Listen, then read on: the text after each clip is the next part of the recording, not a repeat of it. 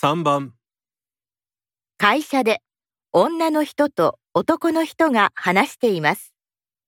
男の人はこの後まず何をしますか？大山さん、今朝お願いした資料、もうコピーしました？さっきコピーしようと思ったらコピー機が壊れちゃって。業者さんに修理に来てもらおうと思って今電話するところですそれが資料に差し替えなければいけない箇所が見つかって作り直すことになったんです。50部もコピーする前に止めなきゃって。えそうですか危なかったいいタイミングに壊れましたね本当ですね。あ、コピー機の修理って結構時間かかるんですよ。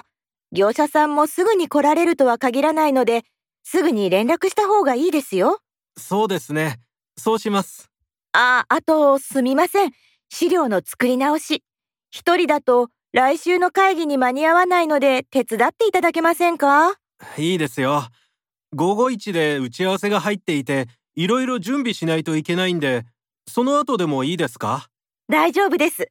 ありがとうございます。男の人はこの後まず何をしますか？